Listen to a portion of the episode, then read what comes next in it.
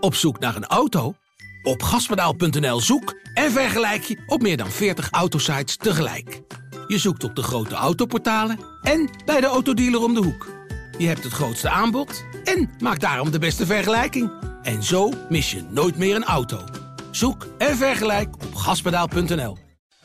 Willem twee stoere kerels, trots van het voetballand. Willem 2, 5.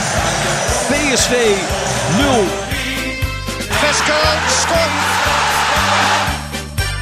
En Willem 2 gaat naar de finale. Willem twee Willem II heeft na 33 van de 34 speeldagen de Champions League bereikt.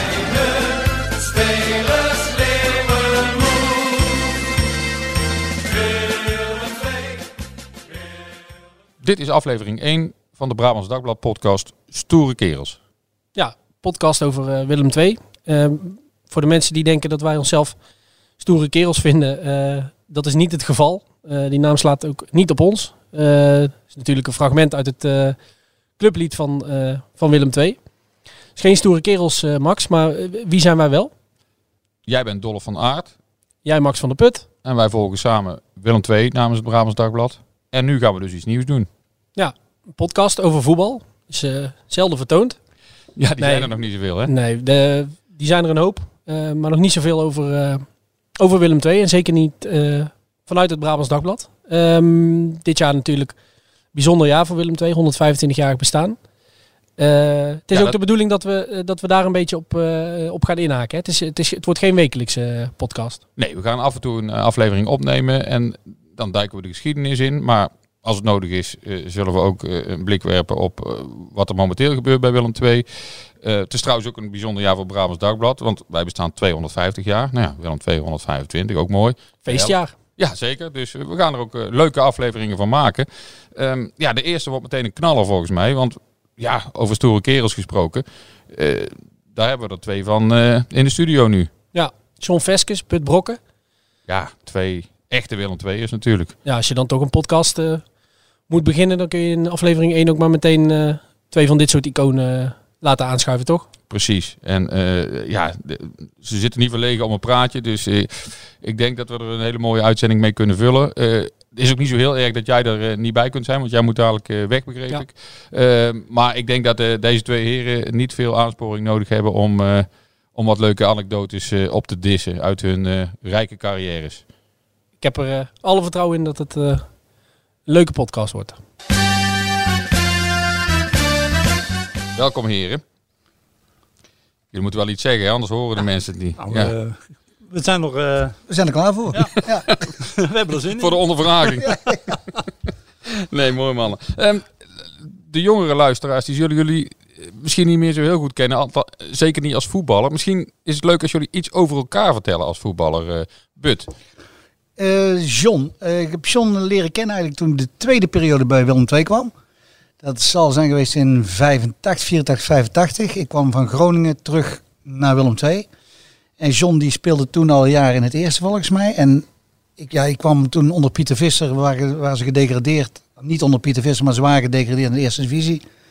Piet die was een, eh, met de wederopbouw van het team bezig. En ik kwam terug, zoals ik zei, van Groningen. eh, waar kon er niet overeen, eh, geen overeenstemming bereiken met mijn contract. Eh, ik wilde toch wel terug naar Tilburg uiteindelijk.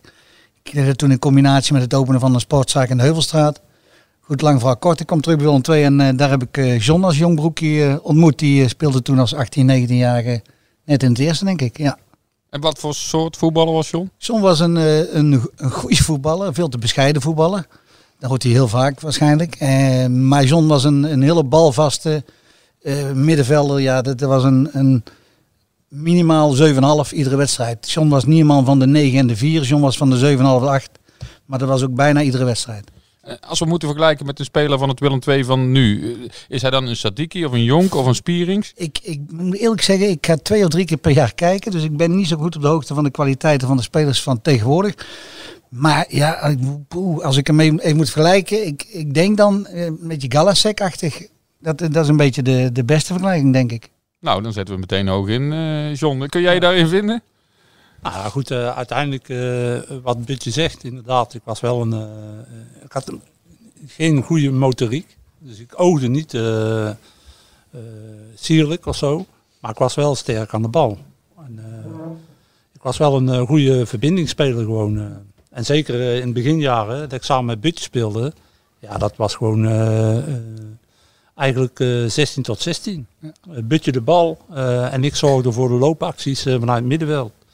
En eh, kreeg jij de bal dan van hem of hij van jou? Of allebei?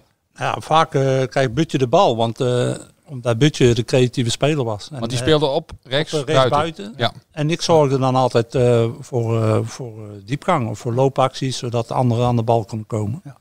En zeg jij eens iets over, over But? Wat, wat, wat zijn specialiteit? But, But was, eh, wat ik al zeg, dat was een sierlijke, creatieve eh, speler. En, eh, en het was niet een, klassieke rechtsbuiten, maar het was eigenlijk meer een spelbepalende rechtsbuiten. Die creatief was, zorgde voor oplossingen aan de bal. En was technisch zeer vaardig, had een fantastische voorzet. Ja, zoals we vroeger zeiden, Man, Manfred Kals eh, voorzet. Zo'n draai, wegdraaiende voorzet. Peter Remy heeft ook zo'n... eh, eigenlijk zijn er maar een paar, paar spelers in Nederland die zo'n voorzet hadden. En daar was Butje eigenlijk eh, eentje van. De bananenbal heb ik ook wel eens gehoord. Ja. Ja. Maar wel, wel op gevoel. Eh, ik denk, ik weet wel zeker, de, Butje had nog een betere voorzet dan Kals eigenlijk. Maar Butje was gewoon heel creatief. En ja, goed. En in die creativiteit had je ook wel zijn... eh, eh, in de omschakeling was het natuurlijk allemaal wat minder. En Zo omschakeling. Wat is dat? John was, John was een box-to- box-to-box speler, zoals we nu noemen. En ik was een 50 meter tot 75 meter voor de tonspeler. maar. Beetje trezor. Ik deed kreeg vijf- vaak op zijn flikker van Petrovic dat hij niet mee terugging. Ja, nou, maar het, het voordeel was, en dat was het, het mooie. Kijk, we speelden destijds eigenlijk met de vaste opstelling. Dus we, we waren zo goed op elkaar ingespeeld. En John wist dat ik mijn man wel eens liet lopen. En, en die, eh, die had daar geen moeite mee. En dan hadden we, als John hem liet lopen, hadden we nog André Stafleu erachter. Die als vrije man ook nog de zaak op kon lossen. Dus, en iedereen wist van elkaar wat, wat zijn kwaliteiten waren. En wat zijn tekortkomingen waren. En, ja, en dat was, daar werd op ingespeeld gewoon. Ja. En dan compenseerden we gewoon elkaar. En jullie als Tilburgse jongens, heb je dan iets speciaals met elkaar ook op het veld? Of, of speelt dat dan niet zo? Nou, dat heeft niet zozeer te maken met het feit dat we altijd uit Tilburg komen, denk ik. Maar ik heb met, met twee spelers in mijn carrière echt blindelings aangevoeld. En dat was met John. Hè. Dus, dus als John aan de bal was, dan wist ik wat hij ging doen. En dat was omgekeerd ook zo. En dat ik met Ton van der Ven, waar ik de eerste periode met Willem, bij Willem mee heb samengespeeld, had ik eigenlijk hetzelfde. En dat zijn eigenlijk de enige twee spelers in heel mijn carrière waar ik het mee heb gehad. Daarna, en ja, die komen toevallig al twee uit Tilburg. Of, en, en Ton kwam uit Goorlen. Maar, maar dat zijn de enige twee spelers waar ik dat mee heb gehad. Eh, dus, maar dat had ook te maken met het feit dat we dag en nacht eigenlijk met elkaar trainen. En continu eigenlijk in dezelfde opstelling spelen. Dus je leert elkaar ook gaandeweg trainingen en wedstrijden eh, ja, enorm goed kennen. En we hebben vier, vijf seizoenen samengespeeld. Dus dan, dan eh, groeit dat vanzelf natuurlijk. En bij jou, John, heb jij ook nog andere spelers dan But met wie jij een hele goede klik had? Nou, ik, ik had dat eh, met eh, eh, twee jeugdvrienden van mij. Die eh, bij mijn amateurclub speelden. Met Theo Verzelst en Jacques Verzeelst. Dat was ook als we geblinddoekt waren. Dan konden we elkaar eh, blindelings vinden. Nou, dat had ik met But ook. En, eh, en met Tonneke van der Ven. Ik heb daar nog eh, heel kort mee mogen spelen. En eh, toen speelde Ton rechtsback, ik rechtsmiddenveld en Butje Ja. rechtsbuiten. Ja, dat was, dat, was echt, dat was echt fantastisch. Genieten. Totdat Tonneke zijn, zijn been Zijn brak. ja. Ja, en toen, eh, daar is hij eigenlijk nooit meer van, eh, van hersteld. Maar dat, dat, dat is wel echt zeer jammer geweest. Want met, eh, met ons drieën, dat was echt... eh, die voelden elkaar super goed Ja. aan. eh. Ja, we switchen een beetje tussen het heden en het verleden eh, in dit eh, uurtje.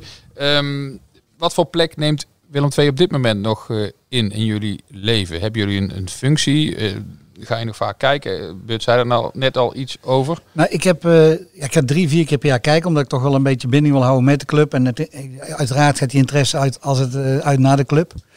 Eh, maar ik, ik heb altijd gehad, ik vond voetbal enorm leuk om te doen, maar nooit leuk om naar te kijken. En, en dat vind ik nog niet. Dus ik ga naar Willem II puur om die bindingen te houden en, en oude bekenden tegen te komen. En als we geluk hebben, zien we een leuke wedstrijd. Laten we daarop houden. Ehm, mijn twee jongens zijn bloedfanatiek. Die, eh, die zitten er iedere zondag en die, eh, die, zijn, die snappen ook niet dat ik niet zo fanatiek ben als zij zijn. Maar, maar ja, op die manier hou ik de binding met de club. Ja. En jij, John? Nou goed, ik, eh, ik werk ondertussen bij eh, PSV. Ik ben eh, analist, dus ik doe tegenstanders analyseren.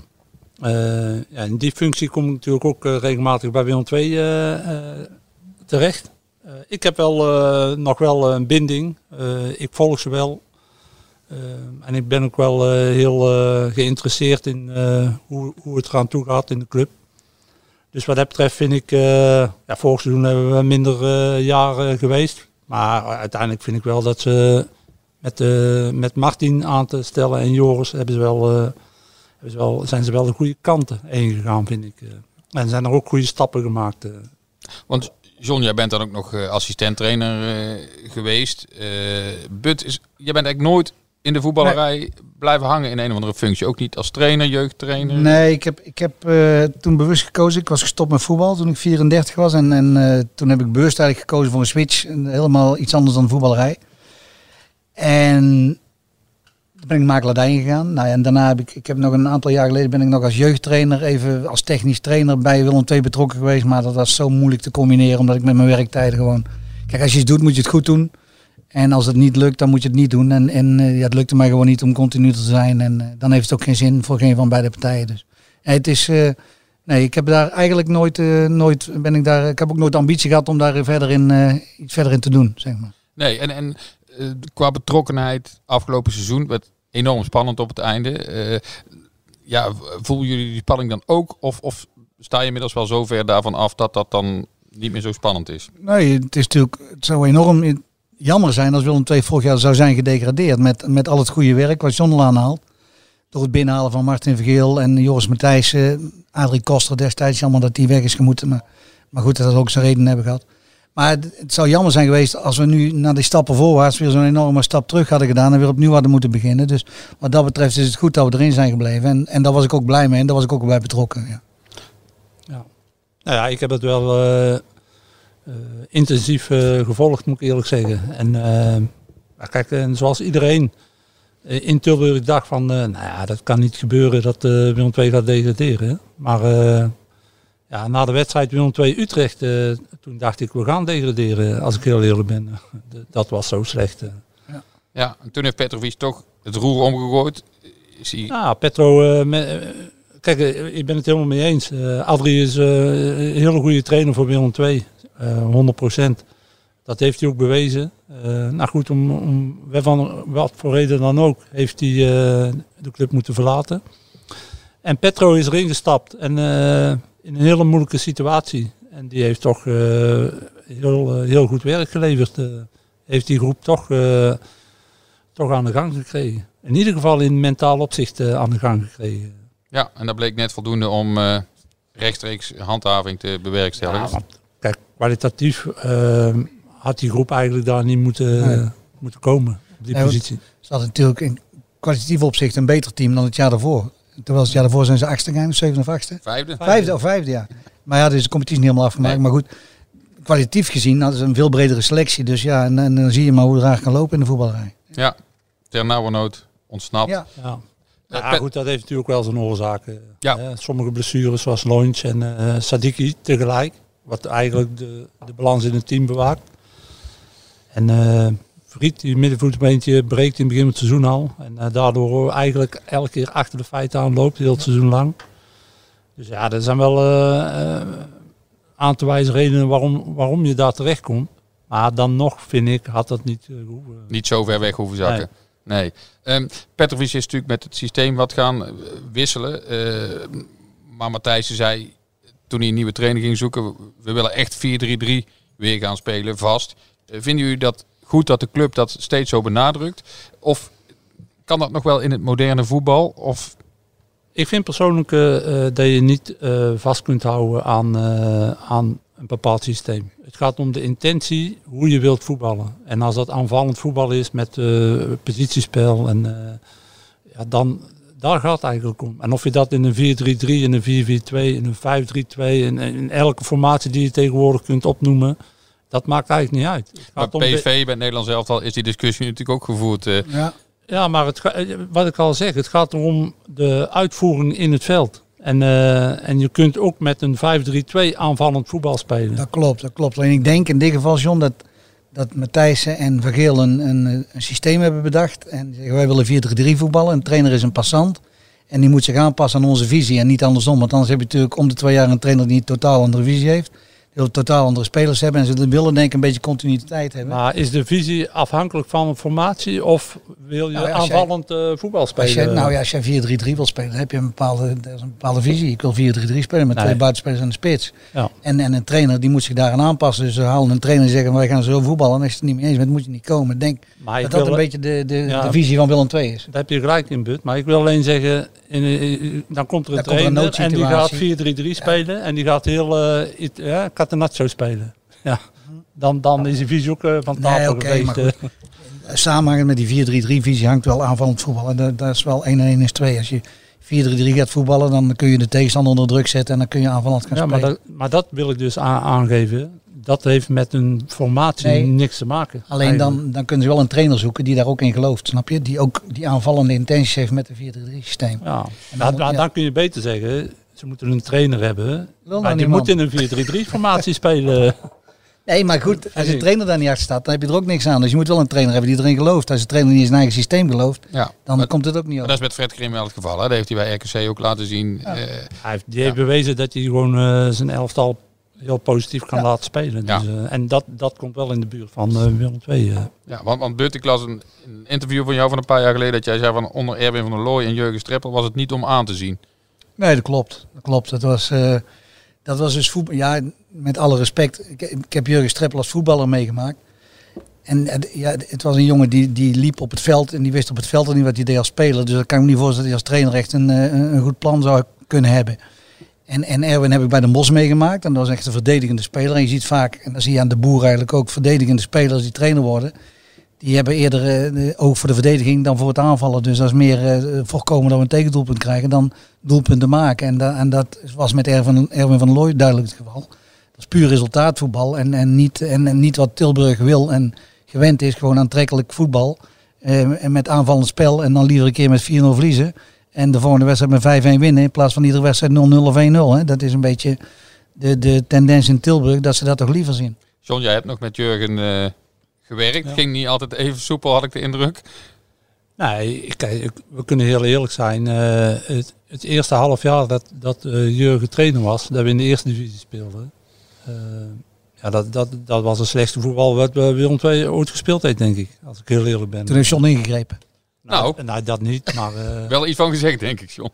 Nou goed, in- intern, intern eh, hebben we genoeg discussies gehad. Maar goed, dat, dat hoort ook bij de rol. En dat moet ook intern blijven.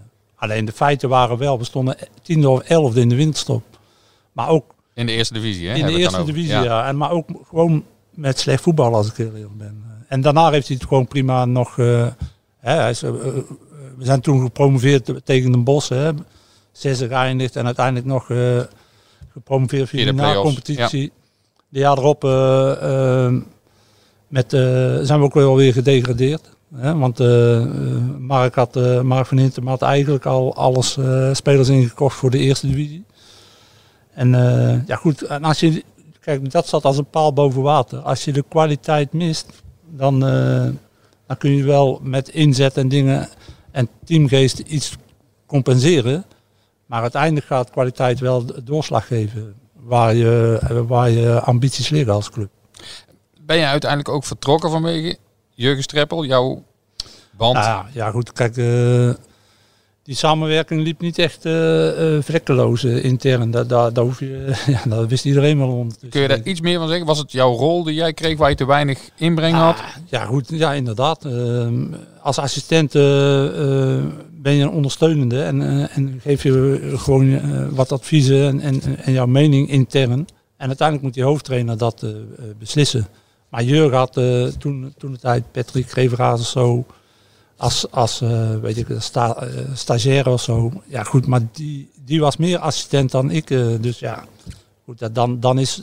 Dan, Dan hou je de eer aan jezelf, zeg maar, en dan, dan Ja, maar vertrek de- Ja. Ik denk wat John zegt, dat, dat juist tekent wat, waar ze nu willen voorkomen. Kijk, John zat er toen al, toen Streppel kwam, hè, toen zat Ja. je er al. Dus, dus John werd eigenlijk aan Streppel opgedrongen. En, en het moet dus niet zo zijn dat een trainer die komt, die een passant is, dat die gaat bepalen wat er gebeurt. Eigenlijk had John in samenwerking met toen de technische staf eh, moeten zeggen, nou, zo gaan we het doen.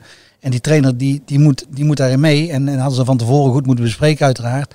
En als die trainer een ander idee had gehad, ja, hadden ze gewoon die trainer niet moeten nemen. En dat is natuurlijk een- toen verkeerd gegaan, want jij zat er al en, en Streppel vond er waarschijnlijk een bedreiging. Hè, omdat jij toch een Tilburgse jongen bent met een, met een grote aanhang in Tilburg. En, en dan word je snel als een bedreiging gezien. Dus die heeft hij liever niet naast zich. En zeker als hij dan nog een andere mening heeft dan hij. Dus ja, dan, dan is een conflict snel geboren. Ja. Ja. Een ander eh, eh, heikel puntje was iets wat ik tegenkwam in jouw biografie, eh, eh, John. Ehm, ja, want die heb jij. ja, dat klopt. Jij nog niet beurt, hè? Maar Nee, nee. dus ieder zichzelf respecterende voetbal. Ja, precies. Dus die moeten nog komen dan. Ik moet wel zeggen, de biografie van Butje zal wel veel en veel leuker zijn geweest als ik heel eerlijk ben. Eh, Dus die moeten we Die eigenlijk moet, gaan schrijven. die moet er eigenlijk geschreven worden, ja. Nou, daar zullen we het dan eens over hebben na, eh, na deze opname. Bert. Ehm, maar, John zei, jullie zijn ook een keer bijna gedegradeerd in 1989. En eh, in, voor de beslissende wedstrijd hebben jullie even een bezoekje gebracht Ja. aan Ruud Bakker uit Loon op Zand. De voormalige verzorger van de wielerploeg van Panasonic. Peter Post. Ja.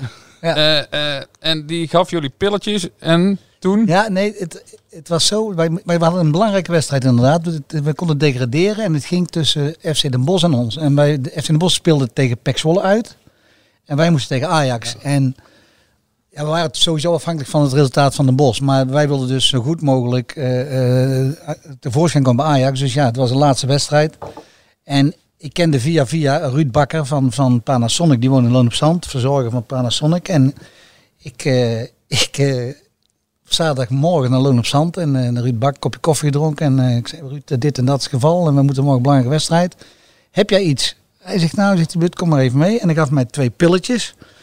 Hij zegt, ja, als ik Milaan Sanremo heb gehad, zegt hij, dan heb ik heel de dag in de auto gezeten. Dan pak ik zo'n pilletje en dan rijd ik van Milaan naar huis. En dan pak ik een kraantje en dan ga ik een kopje koffie drinken. En, dan ga ik smiddags wandelen in de duinen. Ik zeg, nou, ik denk dat we dat moeten hebben, dat pilletje, Ruud. Dus ik had twee van die pilletjes meegenomen. En, en, en ik had, hij zegt, je moet geen heel pilletje nemen. Hij zegt, want dan slaap je twee weken niet. Maar hij zegt een half pilletje. Dus ik had een, eh, een pilletje door de helft. Ik had een helftje aan John gegeven en een helftje aan Hans Werdekker. En het was die dag de afscheidswedstrijd van Arnold Muren. Dat vergeet ik nooit. In de Meer was het. Het was 35 graden. En we liepen de warming-up te doen. En, en wij keken elkaar aan, John en ik. We liepen naast elkaar. Ik zeg, John, het was 35 graden. De mussen vielen van het dak. Ik zeg, heb jij het ook zo koud? we hadden het koud. En ik kan me goed herinneren, we hebben, ik heb het vuur uit mijn slof gelopen die wedstrijd. Het heeft niet geholpen. We hadden met 1-0 verloren, maar we bleven er wel in. Omdat Dan Bos ook eh, verloren had. Nou, we hebben drie dagen feest gevierd. en Ik ben woensdag in slaap gevallen. Ja, het is echt niet te geloven. Ja, ik sta er niet van te kijken dat die wielrenners allemaal zo snel overleden zijn. Want die hebben gewoon jarenlang van die rotzooi geslikt. En wat zat erin? eh, weet je Geen idee. Geen idee. John ook niet natuurlijk dan. Nee, ja. eh, Ik kon, ik kon sowieso al redelijk lopen, maar... die- Maar ik liep er voorbij. ik liep er voorbij die wedstrijd. Hij wist niet wat hij zag. ja. Prachtig verhaal. En, heel mooi. En, en ja, nog zo'n prachtig verhaal. Eh, die kunnen we, daar kunnen we dan ook meteen even checken, eh Bud. Eh, maar misschien dat jij een belastingtechnische redenen daar geen eerlijk antwoord op kunt geven. Maar toen jij uit Birmingham City Ja? heb jij gevoetbald. Toen jij uit Birmingham vertrok, de overlevering vertelt dat jij toen 150.000 eh, euro, nee, eh, guldens was het toen nog, Guldens, in je achterbak hebt geladen en naar Nederland bent gereden. Nou ja, dit is, dit- ik hoop dat niet te veel mensen deze podcast luisteren. John Maar dag ik denk 2 dat zei het je vooraf. Het is verjaard. Maar stond het in John zijn biografie? Nee, nee, nee. Ja, Dat is. Ja, John heeft even een boekje open gedaan. Nee, dat, dat was wel een, een ja, d- ja, ik weet niet of het, het is verjaard volgens mij. Jawel. Nou, eh, moet je zeker weten, But. Hey, er waren toen van die constructies en dan ging dan, ik, ik ging van eh, Willem II naar Groningen en ik had daar een handgeld bedongen en dat was een bepaald bedrag, ik wil het bedrag niet noemen. En ja, ik, ik heb anderhalf seizoen daar gespeeld en toen moest ik weg eh, omdat ze een andere trainer hadden en die zag er niet mee zitten. Nou klaar, maar ik had dat geld nog niet eh, gekregen. Dus nee, en dat geld hadden ze wel, maar dat was op Guernsey gestald via een, een, eh, een tussenpersoon. Belastingparadijs, ja. Dus ik, eh, ja, ik, ik eh, zei tegen mijn vrouw Monique, ik zeg Moon, we gaan nou terug naar Nederland. En ja, ik heb helemaal geen bewijs dat er geld daar staat. Hè? En eh, als die tussenpersoon morgen tegen een boom rijdt, dan eh, moet ik maar zien eh, hoe ik aan mijn geld kom. Dus ik heb die jongen gebeld. Ik zeg van luister, ik wil dat geld hebben. En ja, daar was er niet blij mee natuurlijk. Ik zei, ja, maakt niet uit, maar kom maar naar Schiphol. En dan eh, kom ik daar ook wel naartoe. Dus ik met de auto vanuit Groningen naar Schiphol gereden. En inderdaad, hij stond er met een koffertje met, met geld. En ik het koffertje achter in mijn autootje. En terug naar, eh, naar Groningen, ja. Al een neiging had om een paar keer een afslag te nemen nog. Maar niet gedaan, nee. Nee, nee maar dat was, eh, ja. Zo ging dat. Zo ging dat, In ja. die tijd. In die tijd. Ja, ja, ja. ja. De buitenlands avontuur, John, dat, dat heeft er voor jou niet ingezeten. Wel ooit de kans gehad? Eh, ja, wel, eigenlijk wel, ja. Ehm, Terwijl Bud nog even een blikje bier opentrekt, Ja. hoorden we. Ja. nou ja, goed. het, eh, ehm, een jaar dat ik naar, eh, naar NAC ging, van Willem II naar NAC, eh, toen had ik, was ik mondeling rond met, eh, met John Peek om bij NAC te tekenen. En toen kwam eigenlijk eh, nog een aanbieding en toen kon ik eigenlijk naar Japan. Ja, en, eh, maar toen vond ik, eh, ik vind altijd als je je woord hebt gegeven, dan moet je het ook, eh, ook nakomen. En eh, daarom heb ik dat eh, eigenlijk eh, niet gedaan. Eh, en ik zeg altijd, ja, ik heb, ik heb eigenlijk van één ding. Ik dachten heb dat nooit. John Judo was, hè? de Ja, Japan, hè? De, Anton van de jaren... Zo ziet hij wel een beetje uit. Ja. ja, goed. Ik, ik, ik moet wel eerlijk zeggen, ik heb eigenlijk nooit erg spijt van gehad. Maar, maar van die eh, situatie eigenlijk wel. eh, ik had eigenlijk toen wel eh, in, naar Japan moeten gaan gewoon. Want dat was echt En- wel financieel ook Ja, dat- geweest. Ja, dat was in alles wel eh, financieel en ook, ook de ervaring om daar eh, te gaan spelen was ook eh, interessant geweest. Het was niet zo dat je als Broekhovense jongen niet naar eh, een ver land Ja, durfde. dat, of zo. dat, dat denkt iedereen misschien, maar dat, dat is helemaal niet. Ondertussen heb ik bijna heel de wereld afgereisd. Dus, eh, ja, voor PSV om, Ja. om alle tegenstanders in, Ja. in kaart te brengen. Ja, dus. Ja, dus wat dat betreft, dat, dat was wel een mooie gelegenheid. eh. en, en toen is eigenlijk eh, Arnold Scholten gegaan eh, naar de club. Dus, Ja, Ron Jans heeft er ook nog gezeten, maar dat was na die, voor die dat tijd. was daarna volgens mij. Oké. Die overstap naar NAC eh, van jou, eh, John, dat heeft natuurlijk nog wel eh, de nodige reacties opgeleverd. Eh Bud, hoe, hoe zag jij dat toen en hoe kijk je daar nu tegenaan? Nou, ik zal je vertellen, de, de, ik denk dat dat NAC Willem II verhaal toch iets is van, van, van de laatste decennia, zeg maar. Want ik kan me herinneren dat wij bij NAC uitspeelden met Willem II. Ehm, in het oude stadion nog, de, eh, in de Beatrixstraat. En eh, dat we daarna de wedstrijd met de spelers van NAC in de cordial een biertje dronken. Ja. En dat kun je nu niet meer voorstellen natuurlijk. Dus ik denk dat de rivaliteit ook een beetje opgef opgefokt is door de, door de toeschouwers. En als het, ik vind ook altijd als het leuk en ludiek blijft, vind ik het schitterend. En het zijn ook mooie wedstrijden, ook vooral de atmosfeer. Maar die rivaliteit die echt van de laatste decennia. Want ik kan me nog herinneren in 79 toen wij promoveerden dat er zelfs supporters van NAC met spandoeken van NAC steunt Willem II achter onder de, onder de Korfse kerk stonden zeg maar. Of de, de, het, het scorebord staat ook een, een mooie foto heb ik daar nog van. Dus ja, dat was, het was toen toch heel anders. En nee, het was het is, Dat het is is- misschien wel eens aardig voor de huidige generatie om, om dat soort verhalen ook te horen. Hè? Nou Want ja, het, eh, de- het is, het is soms wel heel vinnig Ja, kijk, ik zeg al, als het ludiek blijft, vind ik het allemaal leuk. En, en als, eh, als een hoop mest op de middenstip gooien, dan vind ik allemaal prima. Maar, maar dan moet het wel bij blijven. En het moet niet uit, uit de klauwen gaan lopen. En ja, kijk, weet je, het- nogmaals, ja, ik heb nog steeds, en er zijn heel veel spelers trouwens die bij Willem II en NAC hebben gevoetbald. Ook in mijn periode, Guusje van den Bosch, Jacques de Kroon, Wanny van Gils.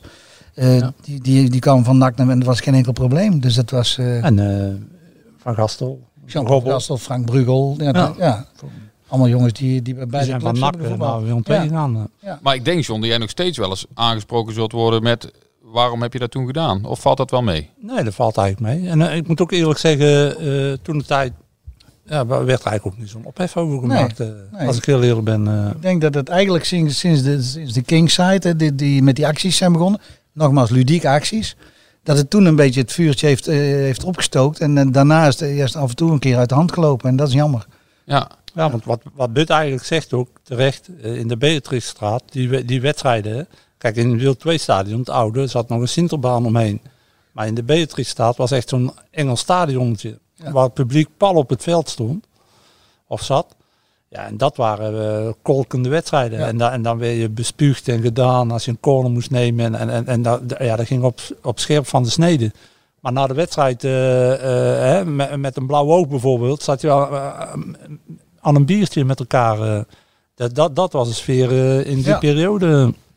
Ja, heel bijzonder hè, om dat zo te horen vind ik. eh, eh, dat is ook een beetje Ja, voor kun je mijn niet meer eh, tijd. voorstellen, nee. Nee, nee, dat Nee. kun je je nou niet meer voorstellen Nee. inderdaad. Misschien dat ook social media en dat soort zaken daar toch ook weer Dat zal ongetwijfeld. een ja. extra rol eh, Ja. bij spelen. Ehm, wie is de beste speler met wie jullie hebben gespeeld? En dan met John. name bij John, Willem II. Afgezien van eh, John en Bud natuurlijk. Ja. Ja, bij Willem II bedoel je? ja, liefst wel. Bij Willem II. De beste speler met wie ik heb gespeeld bij Willem II. Ja, de slechtste mag je ook noemen. Maar Oh, nee, de, de, nou ja. ik moet dan heel goed nadenken. Het feit dat ik moet nadenken is al... Dat belooft weinig goed. Ja, Nou, nee, maar dan, dan denk ik dat John wel een van de, van de beste is waar ik mee heb gespeeld, ja. Edwin Godet vond ik ook zwaar onderschat, moet ik eerlijk zeggen. En, en Frankie van Stralen, die is jammer genoeg geblesseerd geraakt. Maar Frankie, als die niet geblesseerd was geraakt, dan had het een hele grote kunnen worden. Dat was ook een buitenspeler, toch? Ja, linkerspits, ja. Ja. Ja, En dat had, dat had, ja, die is jammer genoeg geblesseerd geraakt, waardoor hij heel vroeg heeft moeten stoppen. Maar dat was qua aanleg wel een van de beste waar ik, eh, waar, waar ik mee heb gespeeld. En John? Die had eh, potentie in Nederland zelf al. Ja. Frankie. Die kon in, in zijn sprint eh, nog versnellen en dan nog zijn actie maken. En Die eh Gerrits vond Die heeft eh, Erik Gerards, ja, die ja. heeft hij helemaal, helemaal doorgespeeld. Ja, van de moeilijkste tegenstander die hij ooit heeft gehad. eh. Ja. Ja. Nou ja, goed. Ik, ik heb wel met, met goede spelers gespeeld. Jaap Stam natuurlijk. Was een hele goede. Thomas Galasek, fantastische speler. Unie Stoert vond ik geweldig. Nou, Butje natuurlijk. Butje vond ik uniek. En dat, dat, dat, ja, zo, zo heb ik wel verschillende spelers die echt kwalitatief eh, echt hele, hele goede spelers waren. En eh, nou ja, goed, eh voor Gastel was er op zijn manier weer echt een hele goede speler in de passing, in, in, het vooruitdenken. Ja, zo, zo, zo, hebben ja, zo heeft Willem II gewoon altijd hele goede spelers voortgebracht. Mark Overmars, niet te vergeten natuurlijk. Ja, dat, eh Willem II heeft eigenlijk altijd eh, het neusje gehad om, om spelers aan te trekken. En eh, die dan door kunnen ontwikkelen bij de club. En vervolgens eh, een, een mooie carrière- hebben gehad. Het neusje stond ook wel eens niet helemaal goed. Hè? Als, je, als je ziet Virgil van Dijk, Wout Weghorst, eh, dat soort jongens, daar heb je er toch ook wel een aantal van. eh, ja, dat- die maar- bij Willem II hebben rondgelopen, maar dan voordat Ik ze... denk- Ik denk dat iedere, iedere club dat wel heeft. Hè. Je Ja. kunt- Het kan nooit zo zijn dat alle spelers die je aantrekt of die in jeugdopleiding zitten, dat die dat dat raak is. Alleen ik vind het wel, en, en daar kom ik even terug op, op daar straks bijvoorbeeld Frenkie de Jong, Jurgen Streppel. Hè, de- dus eh, ja, het feit dat die jongens geen kans krijgen, en dat vind ik nog steeds jammer. Want je hebt vorig jaar hebben die in middenveld gehad, die krullenbal uit Golen, die een paar keer heeft Wesley gespeeld. Spierings, ja. Wesley Spierings, nou ja, denk ik, waarom, waarom laat die jongen niet staan? Hè, want, en dan krijg je de verhaal, ja, niet genoeg ervaring. Ja, als je hem niet laat spelen, krijg je nooit genoeg ervaring. Dus laat die jongens alsjeblieft spelen. En dan wordt er een jongen uit, eh, weet ik veel, Bulgarije gehaald of zo. En die is dan, ik zeg altijd, er komt een vreemde speler. En die speelt zes wedstrijden aan zijn krant. En die speelt de zevende wedstrijd goed. En dan zegt iedereen, zie je wel, hij kan het. En als een jongen uit eigen jeugd zes wedstrijden goed speelt en één wedstrijd slecht, zegt ze, ja, zie je, hij kan het niveau toch niet aan. En dat is het verschil van benaderen. En Is dat denk- Tilburgs of is dat... dat is, dat, nou, ik denk dat Ajax een van de weinige clubs is die de jeugd gewoon echt een kans geeft. PSV doet het ook niet. En die hebben allemaal heel veel geld stekens in de jeugdopleiding. En, en eh, ze, ze allemaal met de jeugdopleiding. En we kijk eens wat wij hebben en wat we, daar moeten we in investeren. Maar ja, als je vervolgens die jongens geen kans geeft, dan gaan ze naar Groningen, zoals Virgil van Dijk, en vervolgens naar Liverpool. Eh, Frank de Jong zit bij Barcelona, Wout Weghorst zit eh, in Duitsland. Ja, die jongens hadden bij Willem II een kans moeten krijgen. Maar dan moet je wel een trainer hebben die bal heeft en die dat durft. En de meeste trainers hebben toch gewoon korte termijn, eigen, eigen belang. Ik moet in twee jaar presteren en ik ga niet het risico nemen dat ik een jong ventje hier... eh, Dat moet je eigenlijk als clubleiding dan ook kunnen verplichten. ja, dan, maar ik denk, dat, ik denk dat eigenlijk dat Matthijs en Vergeel wel zouden moeten kunnen doen. En wellicht dat zou ik gaan doen. Maar zo'n jonge aspirings, die moet er gewoon in. Klaar. En die moet je de kans geven en dan gaat hij groeien en dan wordt het alleen maar beter. John, jij hebt Wout Weghorst eh, nog meegemaakt als trainer Ja, van het belofte team, denk ik, hè? Nou ja, goed. eh, nee, toen was ik assistent. Of was je assistent Ja. al? En toen eh, ging ik wel altijd met uh, Clemens eh, mee. die was trainer van de belofte. En, eh, ja, kijk, met, met Woutje is eigenlijk ook een mooi voorbeeld. eh, eh, wat But terecht zegt. Kijk, een hoofdtrainer is altijd bezig met, eh, eigenlijk per week bezig. Die, die wil presteren en het gaat hem alleen maar om Eigen die eigen belang. En die, die, die zaterdag moet gewonnen worden. Kijk, en, en uiteindelijk eh, is het gras, zeg ik altijd, eh, ergens anders groener, vinden ze. Dus eh, ik vind altijd, je moet altijd intern kijken, wat heb je in huis. En, eh, en, en het is terecht wat Butje zegt. Ze- iedereen heeft heel snel de neiging om je eigen spelers onder te waarderen. En spelers van buitenaf eh, eigenlijk over te waarderen. En, en dat is iets heel raars in de voetballerij. Maar dat is niet alleen bij Willem II, maar dat is eigenlijk overal zo. eh. Maar uiteindelijk gaat het erom, je, als voorbeeld Woutje. Woutje komt bij Willem II, is al heel lang eh, slungelachtig, is nog niet zo sterk. Hè? Eh, maar je ziet wel, hij is een speler die oog heeft voor de derde man. Dus je speelt hem aan. Eh, hij is nog niet zo stabiel, is snel om, uit balans te brengen. Maar hij ziet het wel en hij wil die bal eventueel bij die derde man brengen. Ja, uiteindelijk moet je daar dan tijd en energie in steken. En uiteindelijk moet je daar heel specifiek mee aan, aan, aan het werk. Zodat die jongen specifiek op specifieke punten sterker wordt. En zich kan ontwikkelen. Ja, als je die handvaten niet aangeboden krijgt, dan, dan is het lastig voor die jongen. En dan gaat hij ergens anders. En daar, daar gaan ze eh, misschien wel eh, specifieker mee om. En dan zie je de ontwikkeling bij zo'n speler. eh, ja, en dan achteraf kun je altijd zeggen, ja, maar dat gebeurt overal. Ja, ik denk dat dat juist een, een, een kwaliteit moet zijn. Want hoe Je moet- voorkom je, je dat dat vaker nu nog zou gebeuren? Nou ja, ik, ik had het idee met, met Adrie Koster. Hè. Die jongen die, die hoeft ook niet meer zichzelf te bewijzen. En die, die zit hier bij de club. Die heeft een hart voor de club. Ik denk, nou, dat is nou echt een man die daarvoor geschikt zou zijn. In samenwerking met Martin Vergeel en Joost Matthijs, die ook klap van de zweep kennen. Ja, en die is dan niet allemaal genoeg als gevolg van de resultaten weggemoeten. Maar dat was wel iemand geweest waarvan ik het idee had, nou, die zou eh, de ballen moeten hebben om, om jeugd de kans te geven. En, en als ik heel even terug refereer aan mijn eerste periode bij Willem II, toen was ik 17. Kijk, we hadden toen het geluk dat er geen geld was. Dus toen kregen wij de kans, omdat er gewoon geen geld was. Toen hadden we Tom van der Ven, die was eh, 17. eh, ik was 17. Martin Vergeel was 17. eh, Wim Hofkes, die heb je, misschien ken je, zegt die naam je ook nog iets. Eh, Jo- Johan van Bijsterveld. eh, allemaal jongens uit eigen jeugd die noodgedwongen eigenlijk een kans kregen, omdat er geen geld was. En alle jongens hebben zich doorontwikkeld als gevolg van het feit dat je wedstrijden gaat spelen. En de beste training die je kunt hebben, is wedstrijden wedstrijden. spelen. Zo heeft Feyenoord het ook een keer gehad. Hè? Dat Ja, had bijna die- geen geld meer. nou, Toen die bleek jongens- ook ineens een lichting met Die heel veel die, die talent. zijn allemaal verkocht en Ja. die Nou, puur, zo- puur zo- uit nood geboren. Zo ben ik ook eh, bij het eerste terechtgekomen. Ja, precies hetzelfde. Was ook geen geld meer en eh, hè, moesten spelers weg.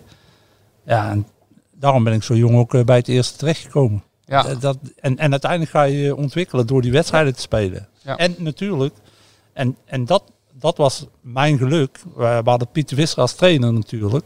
En we hadden eh, Fransje Bouwmeester als scout. En die, die, ja, die voelt precies aan, die her- herkent eh, talent. En die weet ook dat Piet altijd bezig is in ontwikkelen, ontwikkelen, ontwikkelen. En ja, dat was een super combinatie voor Willem II. En, en eh, door die situatie heeft Willem II ook heel veel spelers eh, binnengehaald en door kunnen ontwikkelen. Omdat Bouwmeester, die had eh, het neusje ervoor om die jongens eh, te zoeken. En Piet had daar vertrouwen in. En Piet had daar vertrouwen in. En die ging dan met die jongens aan de slag.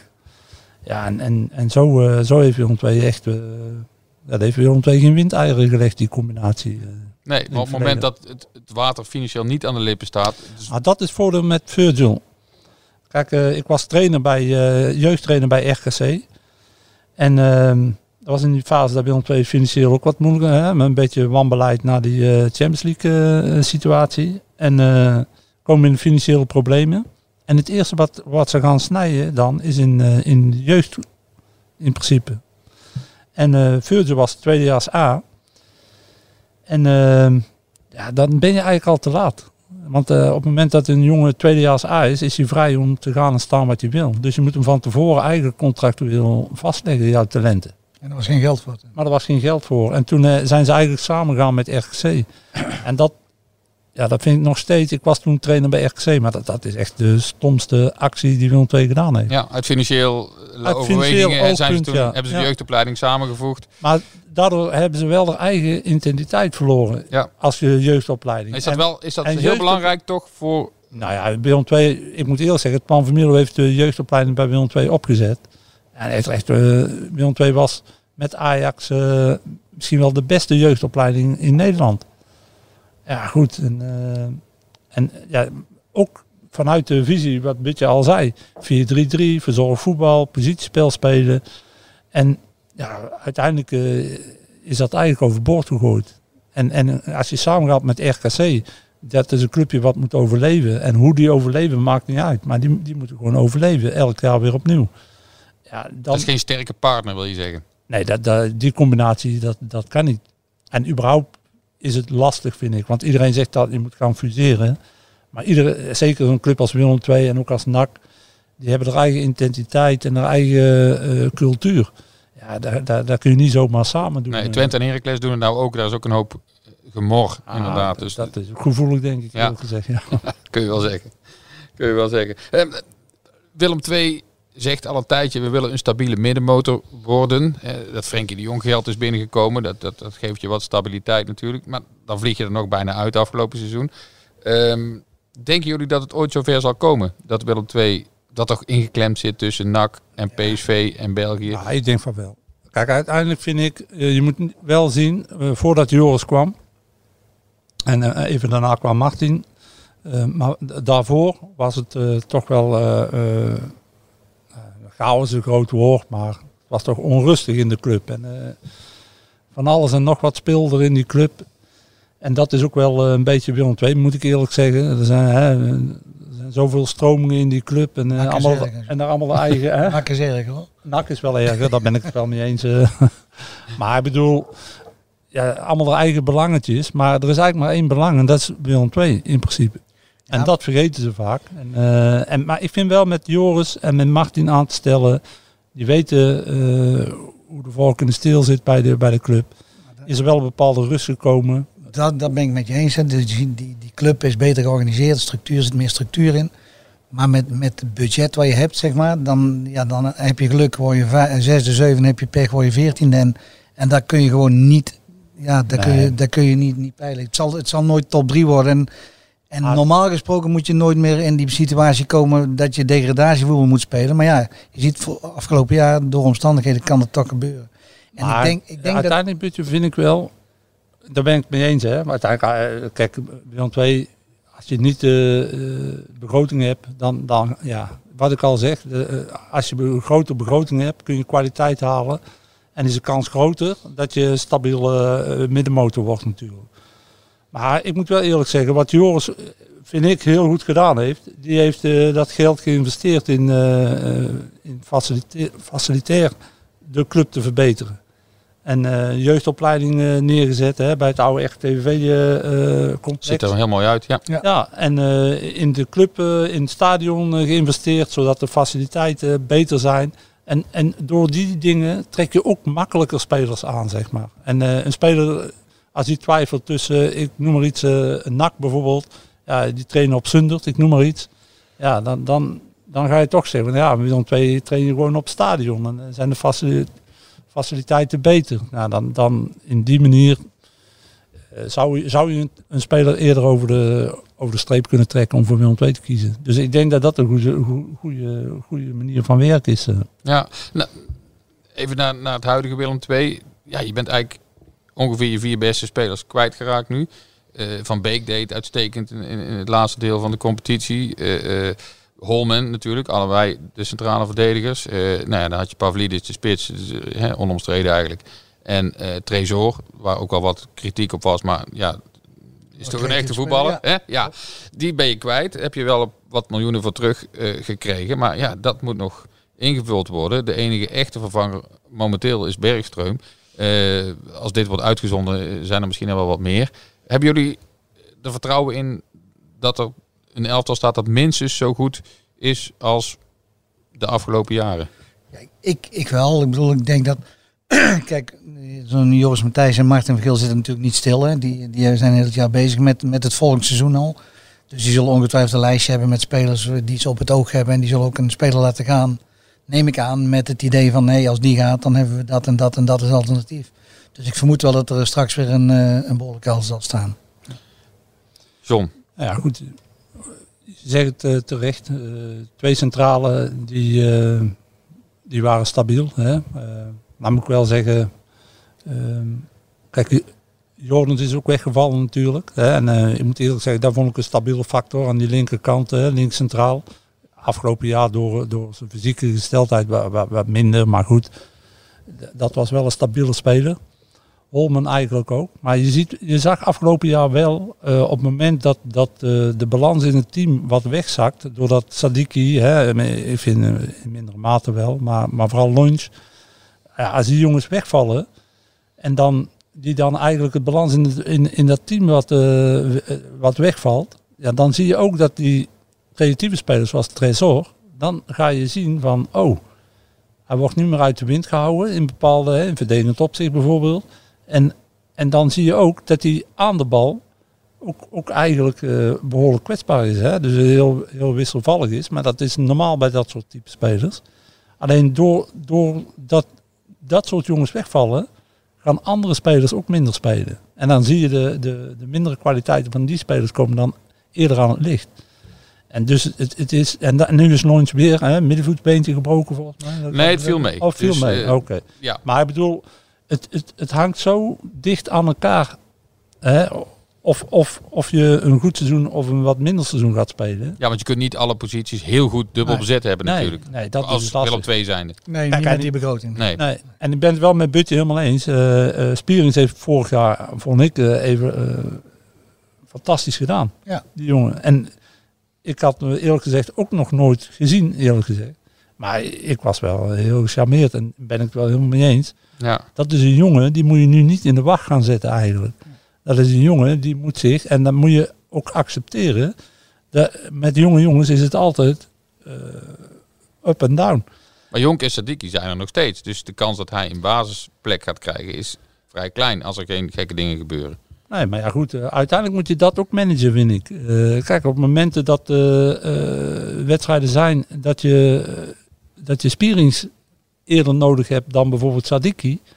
Ja, dan moet je gewoon die keuzes maken. En dan, dan moet je wel helderheid inbrengen. Maar dat zijn wel momenten, er zullen zeker momenten in het seizoen zijn dat je spierings gewoon kunt brengen, denk ik. Eerste competitiewedstrijd is Jonk geschorst, dus dan, Nou, dan moet hij al. Dan ja. is het al duidelijk. En dat zal tot jullie vreugde zijn dan. Ja, zeker. En, en eh, laat hem gewoon lekker spelen. Nou Ja, man, mee eens. ja. ik denk dat we heel veel eh, besproken hebben van het verleden en het heden eh, van Willem II. dat 125 jaar eh, bestaat, ook proficiat. Dankjewel. Want jullie Dank horen daar natuurlijk ook bij. En, eh, Dat was bij de oprichting. Als ik nog... Nou, net niet, denk ik. Er liggen hier nog foto's van eh, Willem II uit 1915. En voor de gein zei ik, dat is een foto waar jullie allebei nog op staan. Maar zo oud zijn jullie ook weer niet, eh, mannen. Maar eh, hartstikke bedankt dat jullie hier wilden zijn. En eh, ja, mooie verhalen hebben verteld over vooral vroeger natuurlijk. En heel erg leuk. Een mooie start van deze podcast. Een mooie start van het jubileumjaar van, eh, van Willem II. En eh, laten we hopen dat eh, de club ook een heel fijn jubileumjaar Ja. heeft, sportief gezien. Ja, helemaal goed. Ja, zeker. Nou, leuk om hier te zijn geweest. En eh, succes met de andere podcasts. Hè? Dankjewel. Ja, dat geldt voor mij ook, Max. Eh, Dankjewel. Dankjewel. Nou, na deze spraakwaterval van eh, John en Bud eh, zitten wij nog even bij te komen. Ik hoop eh, dat jullie hebben vermaakt. Wij wel in ieder geval. Er zal vast en zeker een tweede aflevering komen. Dus als je je abonneert op deze podcast, Stoere Kerels, dan zie je vanzelf de volgende binnenlopen. We zullen zorgen dat dat ook weer eh, hele interessante gasten of een gast wordt. Ehm, ja, bedankt voor het luisteren in ieder geval op dit moment. En jullie horen van ons. Hup, stoere kerels.